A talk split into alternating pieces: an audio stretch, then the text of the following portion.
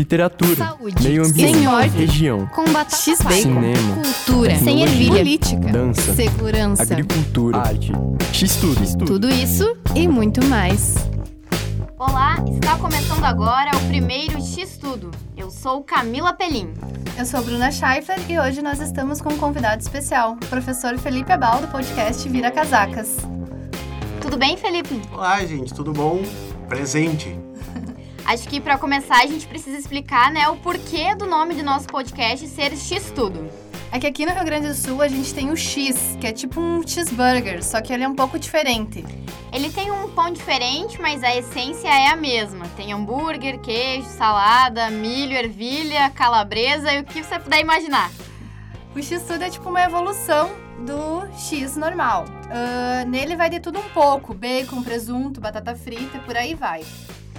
É, mas a gente não escolheu esse nome, né? Só porque a gente adora um X, é que o podcast a gente vai falar sobre vários assuntos, né? Então, um pouquinho de tudo. Isso, tudo que estiver na pauta, né? Política, esporte, cultura e muito mais. E em cada episódio a gente vai ter um tema específico. Ele vai ser mais aprofundado com nas reportagens, com entrevistas, dicas culturais e sempre um glossário relacionado ao assunto do tema. Nesta primeira edição, nós vamos falar sobre o crescimento e a popularização dos podcasts. Para começar, fique ligado no nosso cardápio. Toda edição, vamos explicar uma palavra ou um conceito. Neste episódio, explicamos o que são e como surgiram os podcasts. cardápio, Bom, a palavra podcast é uma junção de pod, né, personal on demand, ah, numa tradução literal, personal sob demanda, retirada de iPod, com broadcast, que é radiodifusão. É, os dados aí são do Wikipedia. E agora que a gente já sabe como os podcasts surgiram, né, sabe um pouquinho da, da origem do nome, a gente vai falar sobre um especial. O Vira Casacas é um podcast produzido por professores da Faculdade de Direito aqui da Universidade de Passo Fundo. O Vira Casacas ele se descreve como um podcast de direito, atualidades, entretenimento, política, debate e tudo mais o que der na telha.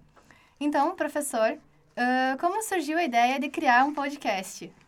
Gente, assim, né? O Vira Casacos, ele surgiu de eu gostar bastante de podcast. Na verdade, é uma iniciativa muito mais minha do que do Gabriel Divan, né? Que foi o, o meu parceiro inicial, depois é que foi agregado ainda o nosso amigo Carapanã, né? Então, ele vem de gostar de podcast e de, no final, assim, olha, eu também tenho vontade de fazer isso aqui. Daí eu acabei conseguindo convencer o Divan a fazer isso. E daí começa o Vira Casacas. Então, na real, a gente começa até com uma com uma vontade maior de falar mais a respeito de direito, que é a nossa área mãe, né? Eu também sou professor do programa da História, mas a ideia era começar como um podcast mais voltado para o direito. E depois a gente viu que outras questões, principalmente políticas, né, é que eram mais interessantes e eram mais prementes até mesmo naquele momento. Então a gente começa com essa ideia e depois a gente acaba voltando para as outras coisas. Hoje, quando tu vai ver, a gente está no 126, eu acho que foi o último. Tem de tudo, né, cara? Tem de tudo, absolutamente tudo. E por que, que vocês decidiram criar um podcast ao invés de, sei lá, um canal no YouTube, por exemplo, para divulgar esse conteúdo de vocês? Porque a gente é feio. Não, é que eu acho que o YouTube, na verdade, ele dá bastante mais trabalho, tanto em questão de edição de vídeo, que eu nunca tive contato, assim, edição de áudio, né? Porque a gente começou fazendo tudo, né? A gente, a gente faz a gravação, a gente faz a produção, a gente faz a imagem da capa, a gente faz tudo. Então, é uma, uma fanzine, assim, né? Então, eu, eu não tinha nada de conhecimento de YouTube, eu não consumo muito YouTube, consumo muito poucas coisas de YouTube, então, assim, o que a gente não conhece não dá para se botar a fazer. Apesar de eu achar que é um campo muito bom para ser explorado hoje, o YouTube. É muito importante, inclusive, de ser ocupado diante de um monte de conteúdo lixo que tem lá agora, né? E esse nome aí surgiu como, né? A gente ficou curiosa com isso. É, cara, o Vira Casacos, ele é uma, ele é uma licença poética, né? Num primeiro momento, porque ele deveria ter hífen e ele não tem hífen, né? Mas foi um até para chamar atenção e o que é legal, né? A gente fugiu do lance do cast, né? Que todo mundo é não sei o que É cast, verdade. não sei o que cast, assim. Nada contra, mas a gente fugiu disso aí. Ahn, e ele tem uma origem na questão da Revolução Haitiana, né? Na Revolução Haitiana, os escravos haitianos, eles acabaram virando de lado algumas vezes em busca dos seus objetivos. E então foi uma homenagem a esses revolucionários haitianos que a gente pegou o nome Vira-Casacas, que a maioria do pessoal olha e liga com um negócio negativo, né? Vê com aquele negócio de, ah, mas é o, sei lá, o cara que trocou de partido, é o cara que trocou de time, é o cara que... não-" Não, ele não tem a ver com isso aí, né? Ele tem uma outra homenagem, por algum motivo ele é sei lá, ele fixa, assim, né? Eu acho que é exatamente por isso, por ser uma, um- uma inversão de sentido de uma coisa que a gente tem por negativo, né? Mas então ele tem essa origem aí, tá lá no site, tem lá no sobre, assim, quem vai lá e clica, tá explicando por que vira casacas, assim, mas é por esse motivo, é por causa da Revolução Haitiana, não é porque a gente, sei lá, eu era gremista e virei colorado.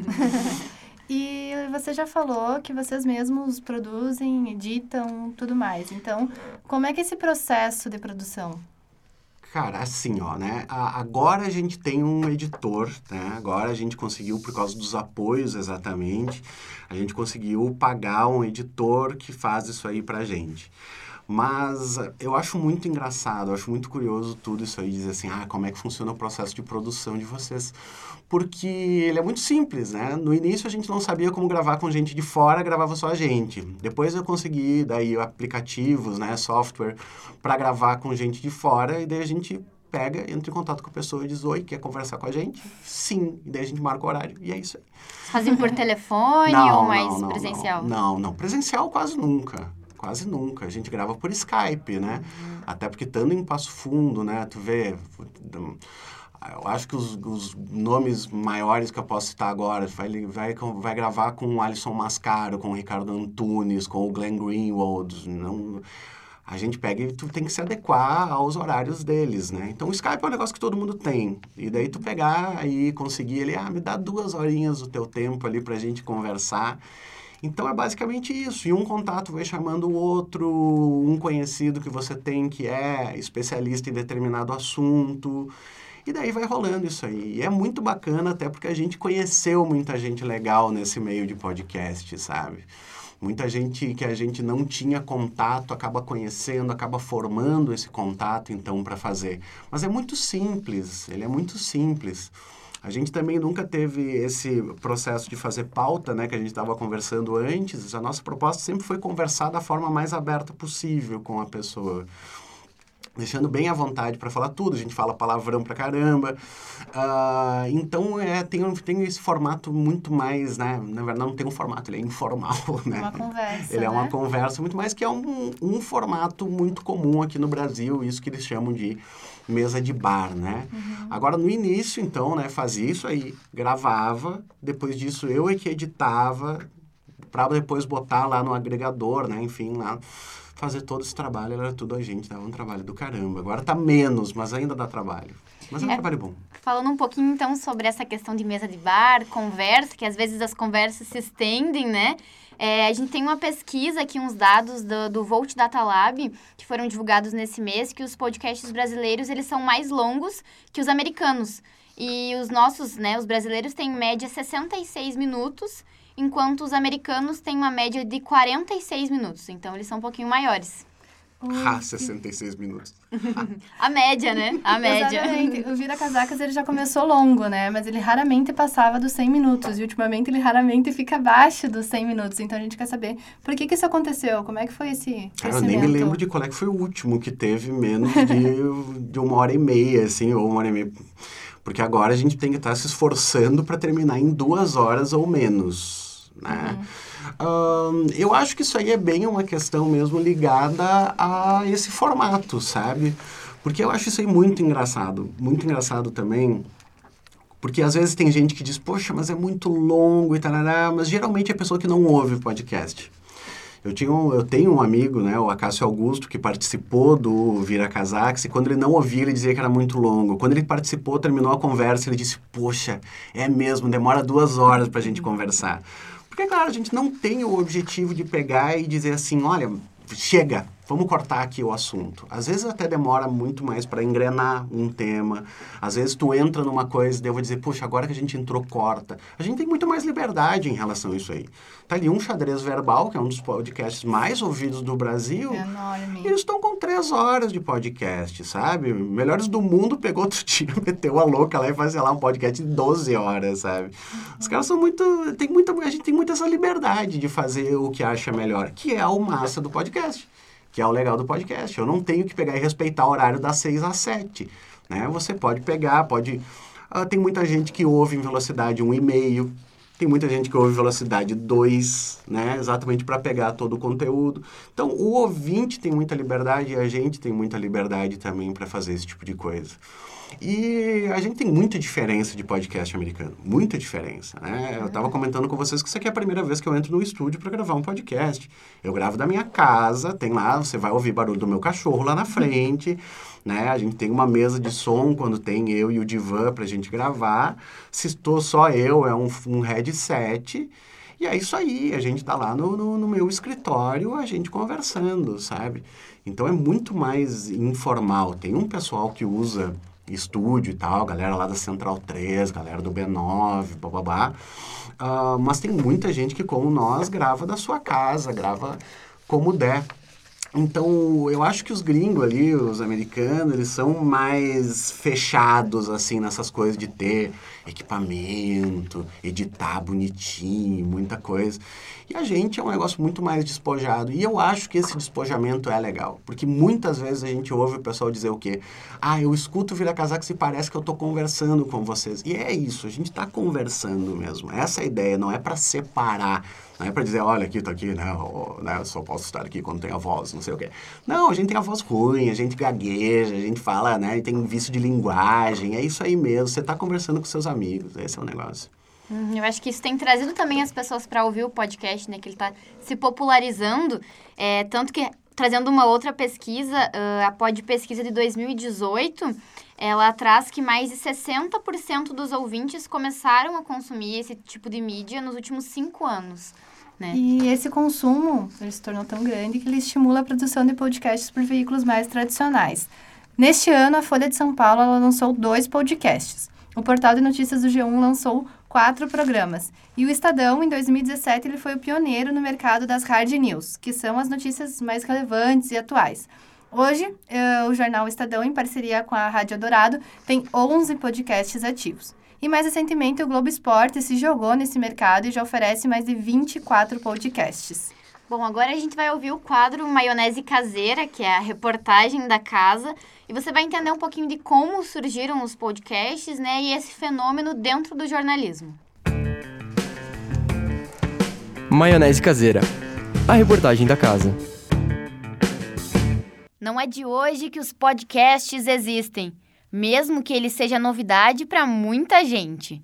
O termo é atribuído ao jornal britânico The Guardian e foi criado em 12 de fevereiro de 2004. Naquela época, o termo não se referia ao formato de transmissão com RSS. Esse tipo de transmissão só aconteceu pela primeira vez em setembro daquele ano. Mas você sabe o que é um RSS? Eu não entendi o que ele falou. É um formato de distribuição de informações em tempo real pela internet. A diferença para os outros tipos de áudios disponíveis na web é que ele é armazenado em um arquivo de extensão XML, RSS ou RDF. Este arquivo é conhecido como feed ou feed RSS. Com esta extensão, seu arquivo de áudio pode ser facilmente encontrado pelos programas agregadores e baixado no computador, celular ou tablet. Você já deve ter ouvido falar nos programas agregadores, mas não com esse nome. Os mais conhecidos hoje são o iTunes e o Google Play Music.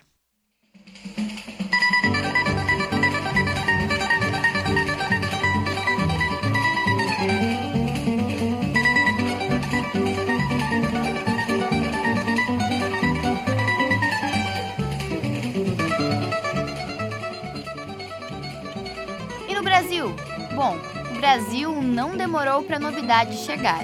O primeiro podcast foi lançado em 21 de outubro de 2004 por Danilo Medeiros, chamado Digital Mind.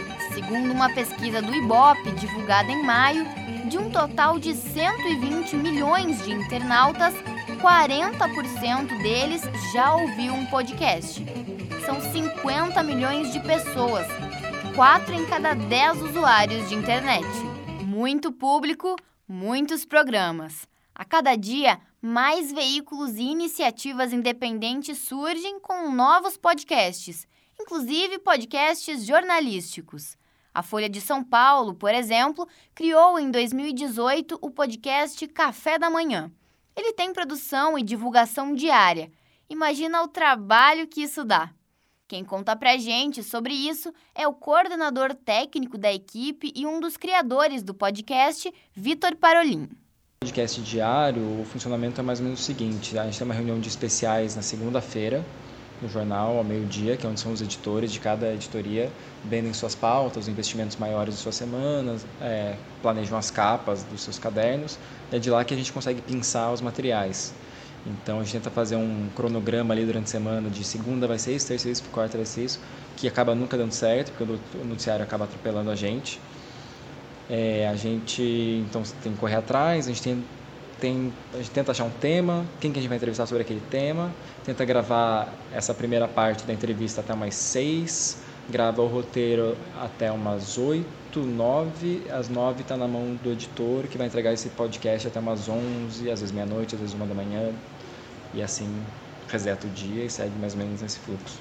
Além da Folha de São Paulo, inúmeros veículos de comunicação do Brasil e estrangeiros estão usando esse formato para divulgar conteúdo. A exemplo do Nexo Jornal, Estadão, Rádio CBN, a Jovem Pan, o Globo e a Gazeta do Povo.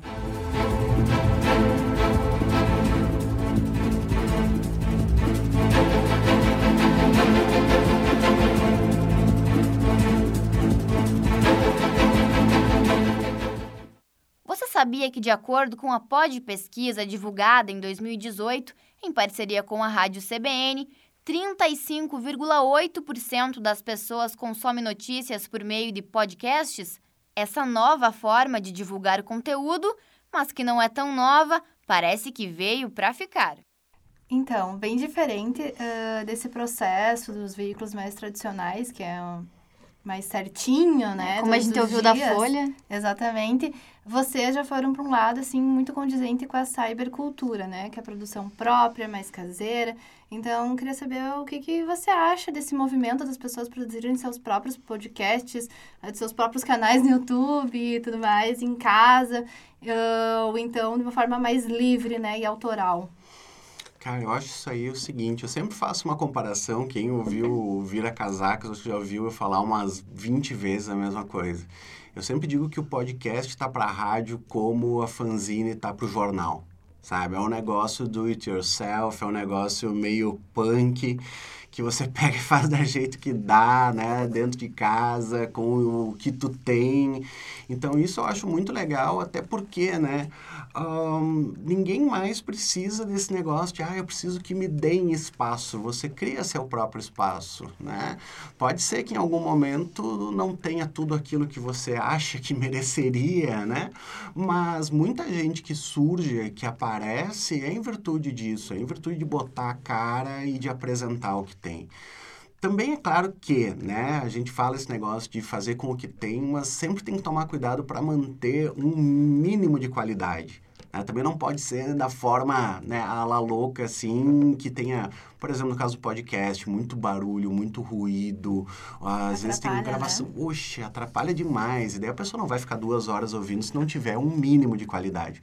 Mas é claro que a gente nunca vai ter a qualidade, né, pelo menos da forma que a gente está agora, do que um podcast da Folha, do que um podcast do Estadão, que é um pessoal que é extremamente, assim, né, bem aparelhado, né, são bem aparelhados. Então, essa é a diferença, mas o de resto é magnífico. Eu acho muito bacana isso aí. Tu vê essas figuras que né, a gente está falando que alcançam muita gente como é o caso do Mizanzuki Podcast, como é o caso lá do Matias e do Felipe no Xadrez Verbal. Então, é um pessoal que alcança bons números, ótimos números e começa da mesma forma que todo mundo, assim, né? O pessoal até do xadrez tem lá os estúdios da Central 3, mas é tudo passinho de formiga, porque podcast é isso aí também, né? Como é que a gente faz divulgação de podcast? Divulgação de podcast é do boca a boca. É, olha, eu gostei, tu tem que ouvir também. E daí tu convence alguém a ouvir, essa pessoa convence a outra. É nessa questão. Não tem como eu fazer, né? O que eu vou fazer? Patrocinar? Não, não o agregador não mostra primeiro quem é patrocinado. Né? Então, a pessoa tem que ir lá, tem que curtir, tem que assinar e tem que ouvir de novo. Também não adianta ouvir pela primeira vez e nunca mais, né? Acho que é um processo de insistência também, né? Até o pessoal se acostumar também com esse novo formato, porque tem muita gente que está conhecendo isso agora, né? Como a gente ouviu ali na reportagem. Então, acho que é uma adequação até o pessoal que, como foi comentado, né? O pessoal que não costuma ouvir, não gosta dos que tem uma, duas horas, é porque não tem o costume, né? É, é uma questão muito de. Mas é, mas é muito pequeno, é uma, é uma coisa muito pequena, porque eu acho que todo mundo tem. Todo mundo não, né?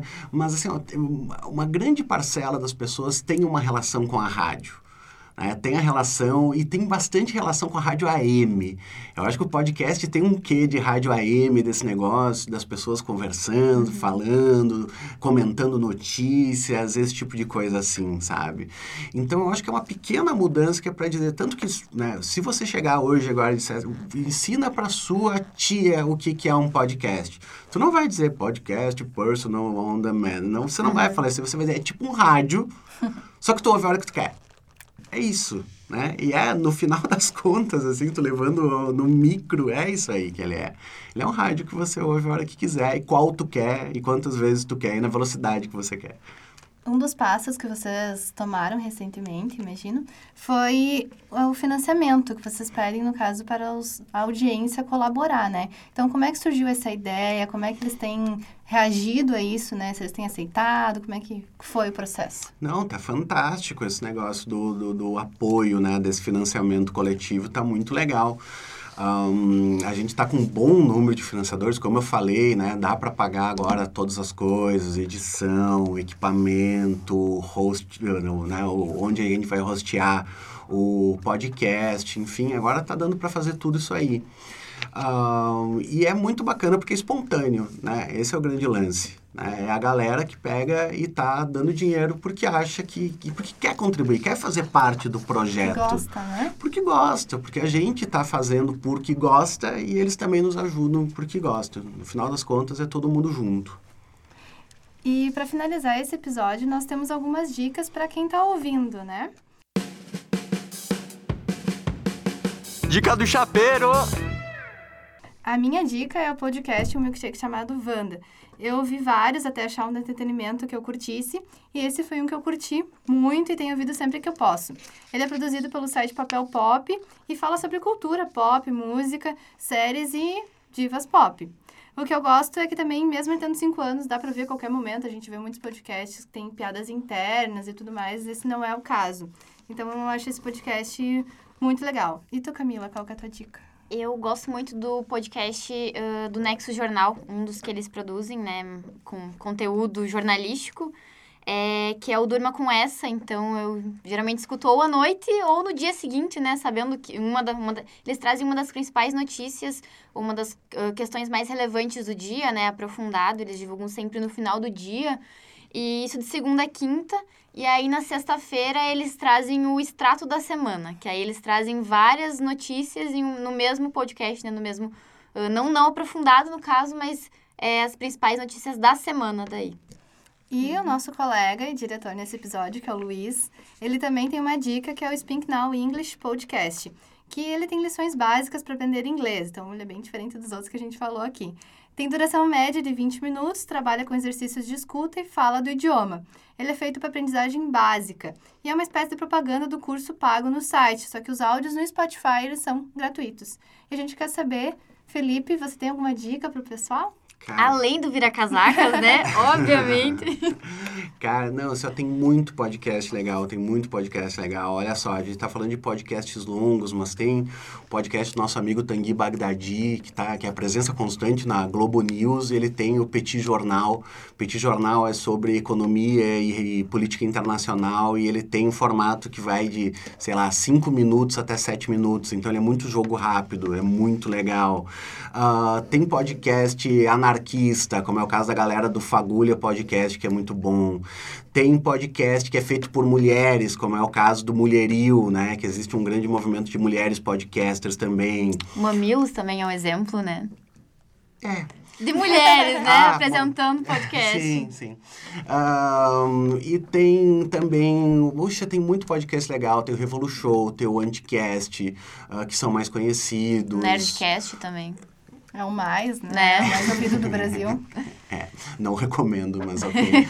o... A gente fala... Bom, enfim, isso é coisa depois.